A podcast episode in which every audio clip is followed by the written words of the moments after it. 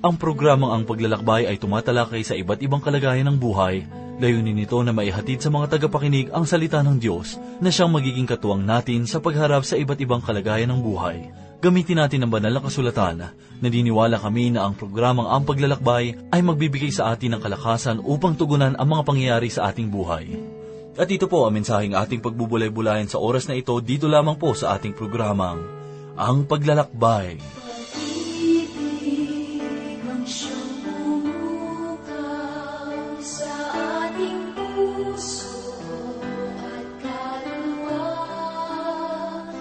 at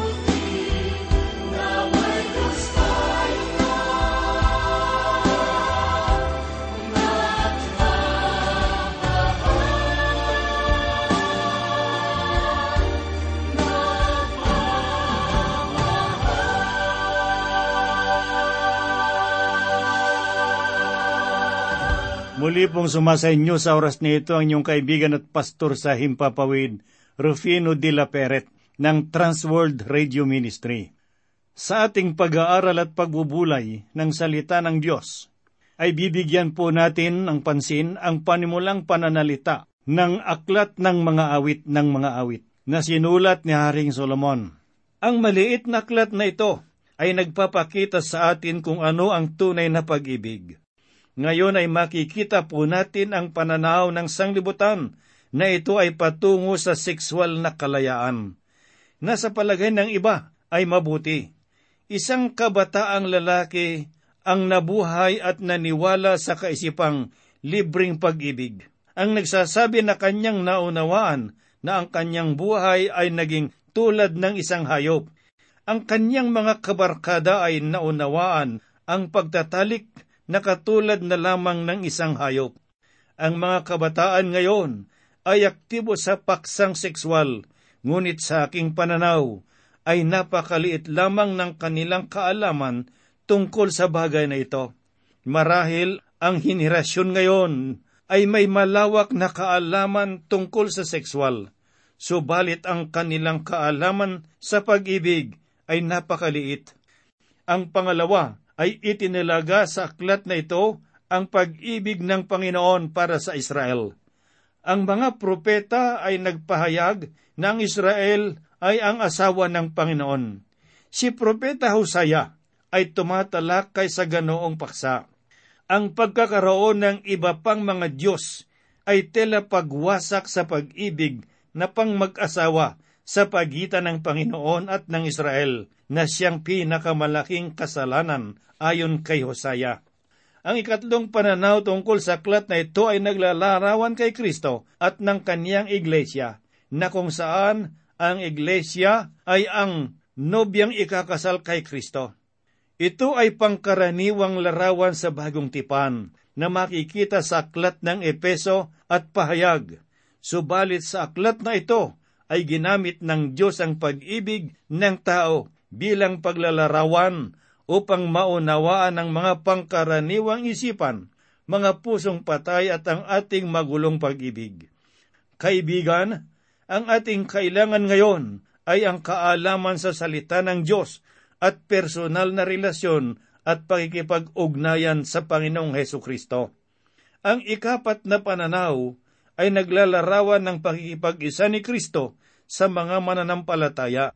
Ito ay naglalarawan ng pag-ibig ni Kristo sa isang mananampalataya at ang kanyang pakikipag-isa sa kanila. Sa pagbubukas ng aklat na ito ay katulad ng pagbubukas ni Maria ng sisidlan ng mamahaling pabango at naniniwala ako na ang halimuyak nito ay pupunuin ang ating mga buhay at maibabahagi pa natin sa iba. Ang tagpo ng dulang ito ay naganap sa isang lugar sa Jerusalem. Ang mga titik ng pag-uusap rito ay sinasambit na paawit. Ang ilan sa mga tagpo rito ay naganap sa lugar ng Jerusalem na maaring maihambing sa isang simbahan. Sinabi ng babaeng Sulamita sa unang kabanata talatang anim nitong awit ng mga awit ang ganito. Huwag ninyo akong masdan dahil sa ako'y maitim, sapagkat sinunog ako ng araw. Ang mga anak ng aking ina ay galit sa akin. Ginawa nila akong tagapag-alaga ng mga ubasan, ngunit ang sarili kong ubasan ay hindi ko nabantayan. Ang panganay na babae na anak ng mahirap na sulamitang pamilya na ito ay napilitang mag-alaga ng ubasan. Siya ay nagkaroon ng maitim na balat dahil sa kanyang pagtatrabaho sa ilalim ng mainit na araw sa ubasan. Sila ay nakatira sa maburol na lugar ng Ephraim at sila ay upahang tagapamahala ng ubasan sa lugar na ito. Makikita po natin ito sa ikawalong kabanata talatang labing isa na nagsasabing si Solomon ay may ubasan sa Baal Hamon. Kanyang pinaupahan ang ubasan sa mga tagapamahala. Bawat isa'y dapat magdala ng isang libong pirasong pilak para sa bunga.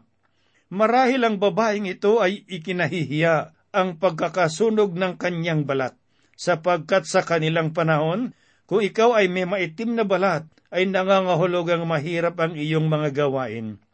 Ang mga babae noon sa patio ng palasyo ng hari ay ninanais na mapanatili ang maputing kulay ng kanilang mga balat.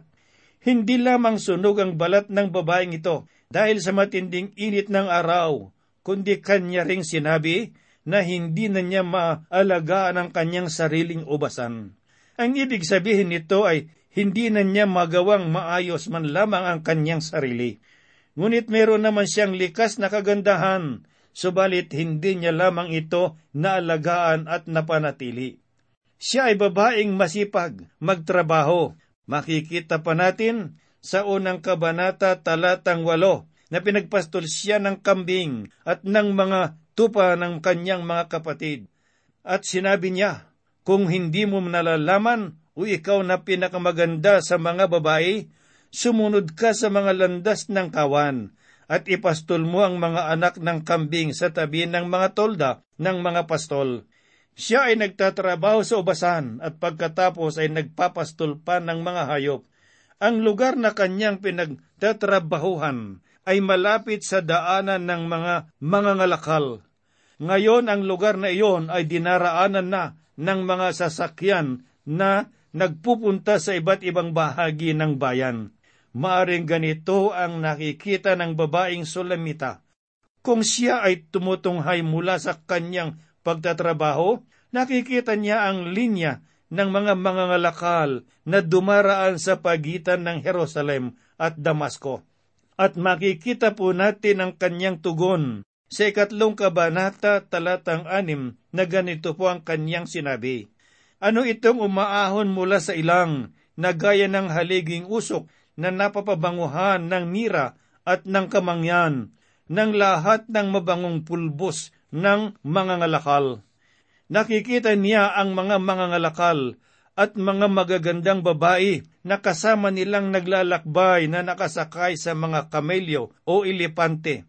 Sila iyong walang mga itim na balat Meron silang mga pamandong upang maprotektahan sila sa init ng araw habang naglalakbay.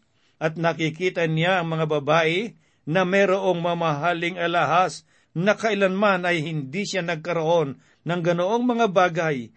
Naamoy rin niya ang mababangong pulbos ng mga ngalakal, ang mga insenso at kamanyang habang sila ay dumaraan. Makikita po natin dito ang larawan ng kapanganakan at kamatayan ng ating Panginoon.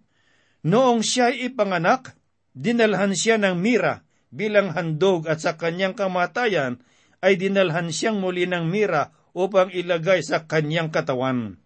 Maraming espiritual na larawan dito na maglalapit sa atin sa katauhan ng Panginoong Heso Kristo.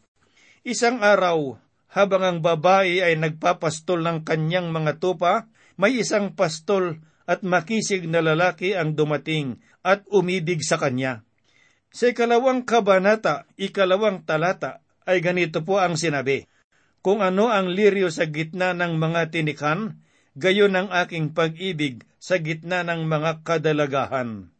Sa ikaapat na kabanata, unang talata, ay nagpahayag po naman ng ganito, si Haring Solomon.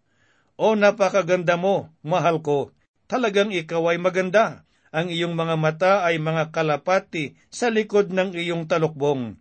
Ang iyong buhok ay gaya ng kawan ng mga kambing, bumababa sa gulod ng bundok ng Gilead. Ito ay larawan ng Panginoong Kristo at ang kanyang pag-ibig sa iglesia, na kung saan ay ibinigay niyang kanyang buhay para rito. Sa katapusan ay ibinigay niya ang kanyang pag-ibig sa lalaki na matatagpuan po natin sa ikatlong talata, ikalawang kabanata, na ganito po ang sinabi. Kung ano ang puno ng mansanas sa gitna ng mga punong kahoy sa kagubatan, gayon ang aking sinta sa gitna ng mga kabinataan. Ako'y naupo sa ilalim ng kanyang anino na may malaking pagsasaya at ang kanyang bunga ay matamis sa aking panlasa. Tandaan po natin na ang salitang pag-ibig ay ginagamit kung tumutukoy ito sa ikakasal na babae at ang salitang iniibig naman ay para sa ikakasal na lalaki. Ang ating Panginoong Heso Kristo ay nagbigay sa atin ng isang paanyaya sa ikalabing isang kabanata sa Ebanghelyo sang ayon kay Mateo, talatang dalawamput walo na ganito po ang kanyang sinabi. Lumapit kayo sa akin, kayong lahat na nanlulupaypay at lubhang nabibigatan, at kayo'y bibigyan ko ng kapahingahan. Nalalaman ba ninyo ang ibig sabihin ng pagpapahinga kay Kristo? Siya ba ay makatotohanan para sa iyo? Isang napakagandang relasyon ang maaring mangyari sa atin. Hindi ako nagpapahayag tungkol sa relihiyon o isang samahan. Ang nais kong sabihin ay tungkol sa isang personal na kaugnayan, isang relasyon sa ating Panginoong Hesus. Matapos na ibigay ng babae ang kanyang puso sa lalaki, sila ay lubos na nag-ibigan. Nagkaroon sila ng magiliw at personal na pagmamahalan. Minsan ay inanyayahan siya ng lalaki upang maghapunan habang siya ay naglalakbay sa bayan. Ang tanging alam niya sa lalaki ay isa siyang kilalang pastol. Sinabi ng ikalawang kabanata nitong awit ng mga awit sa ikaapat na talata ang ganito, Dinala niya ako sa bahay na may handaan at ang watawat niya sa akin ay pagmamahal. Isang araw, siya ay nagsabing aalis at muli ring babalik ito ay tulad ng sinabi ng ating Panginoong Heso Kristo. Lumipas ang mga araw at ang babae ay naghintay sa lalaki. Pagkatapos ay nagsimula siyang kutyain ng kanyang mga kapamilya at ng mga kaibigan. Sinasabi nilang ikaw ay isa lamang babaeng taga-probinsya na kinuha niya. Ito mismo ang sinabi ni Pedro na mangyayari sa ating panahon na makikita natin sa ikatlong kabanata ng ikalawang Pedro, talatang tatlo at apat na ganito po ang kanyang sinabi. Una sa lahat, dapat ninyong malaman ito, na sa mga huling araw ay darating ang mga manlilibak na manlilibak at lumalakad ayon sa kanilang sariling mga pagnanasa, at magsasabi, nasaan ang pangako ng kanyang pagdating? sapagkat buhat pa ng mamatay ang ating mga ninuno, na natili ang lahat ng mga bagay na dati nilang kalagayan mula ng pasimula ng paglalang. Tunay na pinagkakatiwalaan niya ang lalaki at inibig ng lubusan. Sa ikatlong kabanata nitong awit ng mga awit, unang talata ay ganito po naman ang sinasabi. Sa ibabaw ng aking higaan sa gabi, hinahanap ko siyang iniibig ang aking kaluluwa. Hinanap ko siya, ngunit hindi ko siya natagpuan. Ngayon ay tatanungin ko kayo ng isang personal na katanungan. Hinahanap ba ninyo si Kristo? Isang gabi, habang ang babae ay nagpapahinga, ay naamoy niya ang halimuyak ng mira sa loob ng kanyang silid. Isang kaugalian sa kanilang panahon noon na ang isang manginghibig ay naglalagay ng kaunting mira at insenso sa hawakan ng pintuan. Makikita natin sa ikalimang kabanata talatang lima ang ganitong pagpapahayag. Ako'y bumangon upang pagbuksan ang aking sinta, at sa aking mga kamay ay tumulo ang mira, at sa aking mga daliri ang lusaw na mira sa mga hawakan ng trangka. Alam niya na nang galing roon ang kanyang iniibig. Nalalaman niya na siya ay hindi tuluyang nakalimutan. Mga kaibigan at mga kapatid, meron na bang katunayan ang halimuyak at pabango ng Panginoong Kristo sa inyong mga buhay? Ang halimuyak ba ni Kristo ay nasa inyo ngayon? Nalalaman ng babae na ang kanyang iniibig ay nasa malapit lamang. Sinabi ng Panginoon sa aklat ng Mateo, Kabanatang 28, talatang 20 ang ganito. At narito, ako'y kasama ninyong palagi hanggang sa katapusan ng panahon. Habang ang Sulumita ay abalang-abala sa paglilinis ng ubasan, ay nakita niya ang makapal na usok sa daan at sinabi nilang yun ay si Haring Solomon na sinabi pa nilang siya'y hinahanap nito. Sinabi ng babae na hindi ko siya nakikilala, bakit niya ako hahanapin? Pagkatapos ay dinala nila siya sa harapan ni Solomon. Mga kaibigan, nakikilala ba ninyo kung sino si Haring Solomon? Siya yung pastol na inibig ng babae at dumating upang siya ay kunin. Ipinangako sa atin ng Panginoong Hesus na siya ay muling magbabalik para sa atin. Isa sa mga araw na darating ay tatawagin tayo ng Diyos mula sa sanglibotang ito. Kayo ba ay nakahanda sa panahong iyon? Malinis ba ang inyong puso kung siya ay dumating ngayon? Marahil ay may mga tao na nasisiyahan na sa kanilang buhay sa kasalukuyan sapagkat sila ay tanyag sa lipunan na kanilang ginagalawan. Maaring sila ay tatangis habang sila ay umaakyat sa kalangitan sapagkat hindi nila maiwan ang mga bagay ng sanglibutan ito. Sinabi pa niya sa babae, sa awit ng mga awit kabanatang dalawa talatang labing tatlo at labing apat ang ganito, Lumalabas na ang mga bunga ng puno ng igos at ang mga puno ng ubas ay namumulaklak. Ang kanilang bangoy humahalimuyak. Bumangon ka, maganda kong sinta, at tayo'y umalis. O kalapati ko, na nasa mga bitak ng mga bato, sa puwang ng hangin, ipakita mo sa akin ng iyong mukha, iparinig mo sa akin ng iyong tinig, sapagkat matamis ang iyong tinig at ang iyong mukha ay kaibig-ibig. Mga kaibigan, ang kaligtasan ay tulad ng isang relasyon na may pag-iibigan. Inibig natin si Kristo sapagkat siya ang unang umibig sa atin at iyan ang katotohanan na nais ipahayag ng aklat na ito, ang aklat ng mga awit ng mga awit.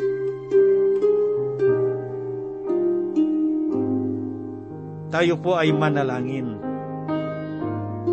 Kami po ay dumudulog sa iyo, dakilang Ama. Taglay po namin ang pagpupuri at pagpapasalamat habang pinag-aaralan namin at nagbubulay-bulay sa mga salita mo, ay lalo po kaming natututo at mas marami kaming natutuklasang mga katotohanan. Salamat po Panginoong Diyos sa iyong mga salita na nagiging gabay namin sa araw-araw at sa mga kaibigan at mga kapatid na nakikinig ng kanilang mga radyo sa oras na ito. Dalangin ko po sa kanila na tunghayan mo ang kanilang kalagayan kung sila ay nagdadala ng mabibigat na suliranin. na tela nawawala sila ng pag-asa at nanlulupaypay. Panginoon, Ikaw ang dakilang Diyos, walang imposible sa iyong kapangyarihan.